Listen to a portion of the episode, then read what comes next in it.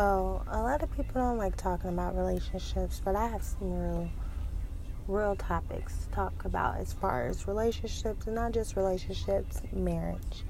You know, like I have a lot of things to discuss or whatever that people don't want to discuss or people like to keep private and it's like that's not me. I'm not keeping things private. I'm not keeping things in.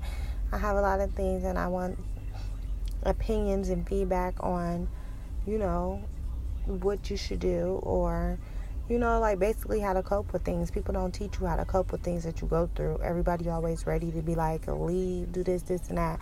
I mean to a certain extent you do need to go but i mean you know but anywho i mean tune in and i have some really juicy like tea and all that like as far as things that goes on and people think that doesn't that's not said but does. Anywho i'll be back so tune in